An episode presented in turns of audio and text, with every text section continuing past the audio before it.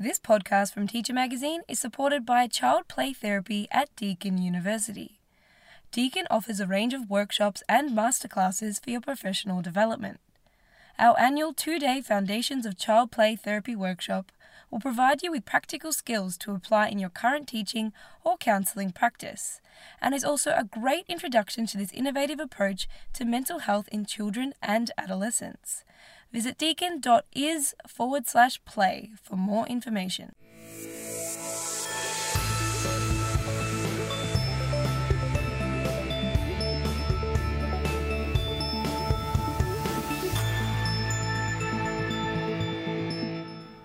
Hello, thank you for downloading this podcast from Teacher Magazine. I'm Rebecca Vukovic. My guest today is Dr. Danny Steele, principal of Thompson Sixth Grade Center in Alabama in the United States. Danny has worked in public education for more than 25 years. He runs a hugely successful blog and Twitter account, and in 2016 he was named Alabama's Secondary Principal of the Year. He joins me for this school improvement podcast to talk more about the role of a principal in building and maintaining a positive school culture.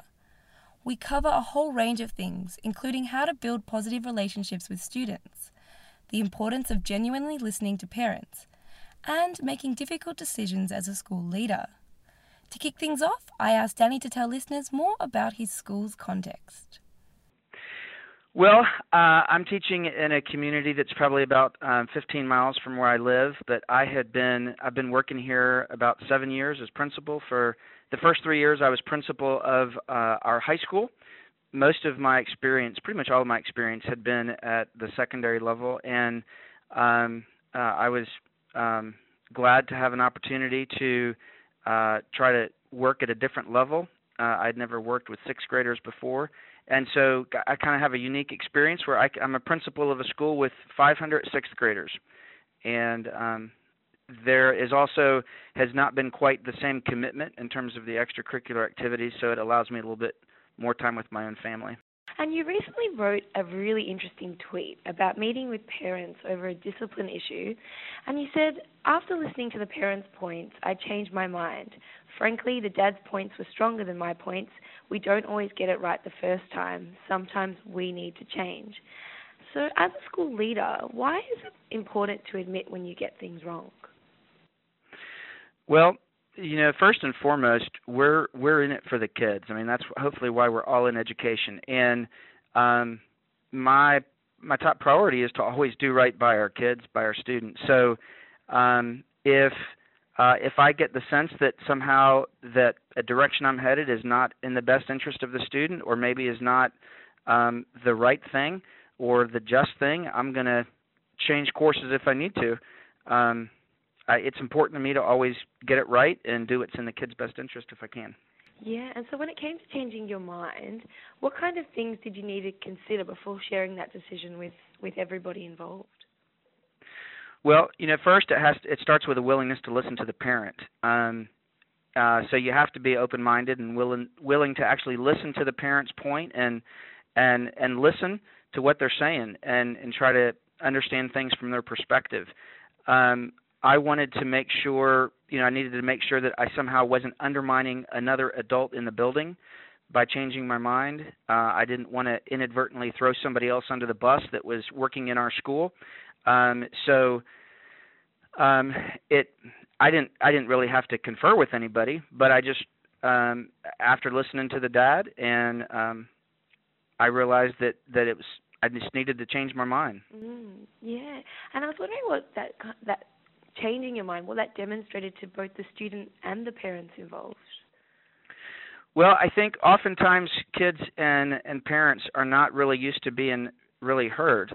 Um, I think most times when they go to question or challenge an adult in the building, they feel like they're just, um, you know, talking to a brick wall, um, but they're not really going to be given the time of day. So I think, uh, well, I, mean, I know that the parent really appreciated me listening to him, and I think it kind of caught him off guard when um, when it ended the way it did. Uh, so I think I think people appreciate it when they realize that that your goal is really to do the right thing. So you said before that principals shouldn't do it alone and should involve others in the decision-making process whenever possible. But there are also times when you, as the principal, need to make decisions, possibly really difficult ones. Um, is this also a really important part of leadership? Well, certainly as the principal, you realize that you're ultimately the one responsible, um, and you're you're never going to make everyone happy with all your decisions, and so you have to be able to um, go to sleep at night knowing that you're making um, decisions that are in the best interest of the students. You know, that being said, there's very few times where it's not possible to um, collaborate with other adults in the building. There's very few times where you're not able to get other people's opinion, and so I mean that as you as you uh, referenced earlier, that collaboration piece in the decision making process is really huge. Um, but ultimately, um, once you've gotten the input that you can get, once you've thought through, um, you know, the possible repercussions of the decision, you have to be prepared to just make the decision, knowing that you're doing what's in the best best interest of the kids, best interest of the school. Yeah, and also a part of that is about maintaining positive relationships. And I know that positive relationships are important not only for the students' learning but also for school culture. So, could you share more about how you build strong relationships with the families in your school? Well, the relationship piece, it's really not possible to overstate that. I think that everything that we do, any success that we have, is predicated on building strong relationships.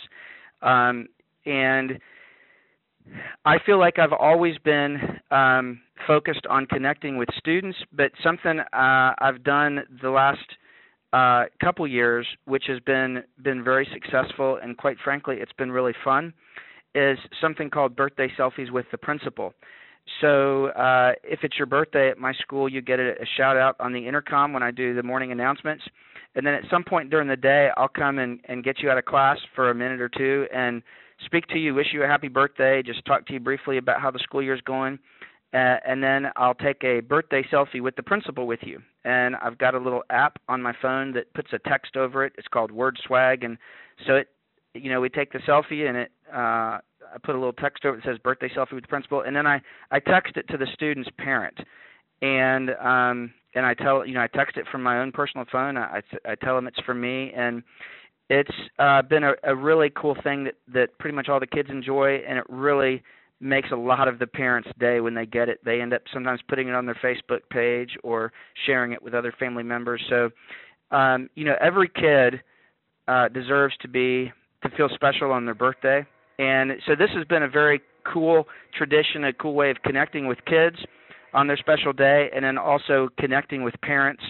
Um, it was a big step for me to to start texting parents from my personal cell phone, um, but it is it has been nothing but um, a good experience. It has generated so much goodwill with the parents, and so I can't believe I wasn't doing this years ago. Yeah, that's such a fantastic little example there. And I know you've been in the position at the school for it's four to five years, isn't it? Yeah, this is I'm finishing up my fourth year. Okay. So what have been some of the most significant changes you've been able to make to school culture over that time? Well, when I first came at our very first faculty meeting, uh, we did an activity where I gave out a copy uh, of the Hippocratic Oath to all of our teachers, which is the oath that physicians take. Uh, at least they do it in the states. I don't know if if uh, around the world they they do something like that, but it's an oath that that doctors take that about they're committed to you know looking after the well-being of people and they're always going to do everything they can to to save human life and things like this. And so I asked our teachers to read this and to highlight the um, the phrases from the oath that resonated with them as educators.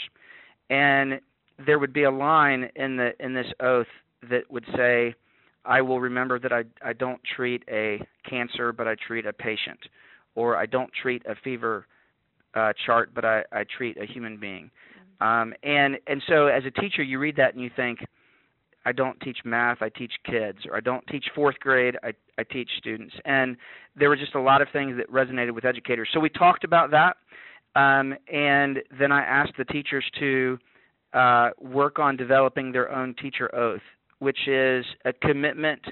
Um, it's basically an articulation of their core values as an educator. It's the things that that drive them to come to work. It's it is a Um, it's their commitments to their kids, to their colleagues, to the parents.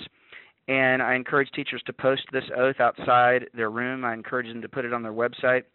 And um, so that's an important step in terms of establishing a, a foundation of what we're about as educators here at our school.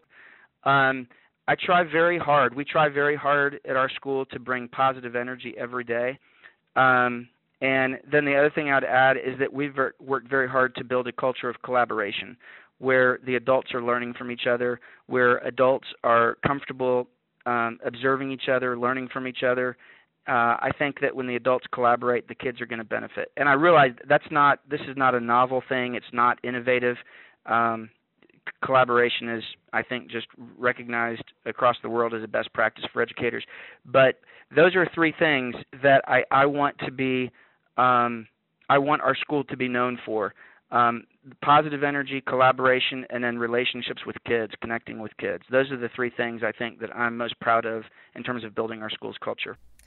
That's all for this episode. To keep listening or to download all of our podcasts for free, whether it's more on school improvement or our series on behaviour management, the research files, teaching methods, global education, or action research, just visit acer.ac forward slash teacher iTunes or soundcloud.com forward slash teacher hyphen ACER. The full transcript of this podcast is available at teachermagazine.com.au. That's where you'll also find the latest articles, videos, and infographics for free.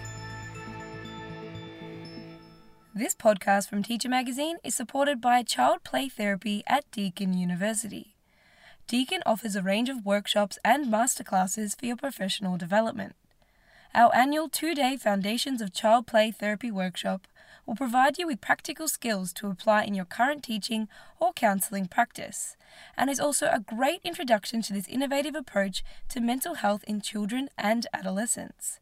Visit deakin.is forward slash play for more information.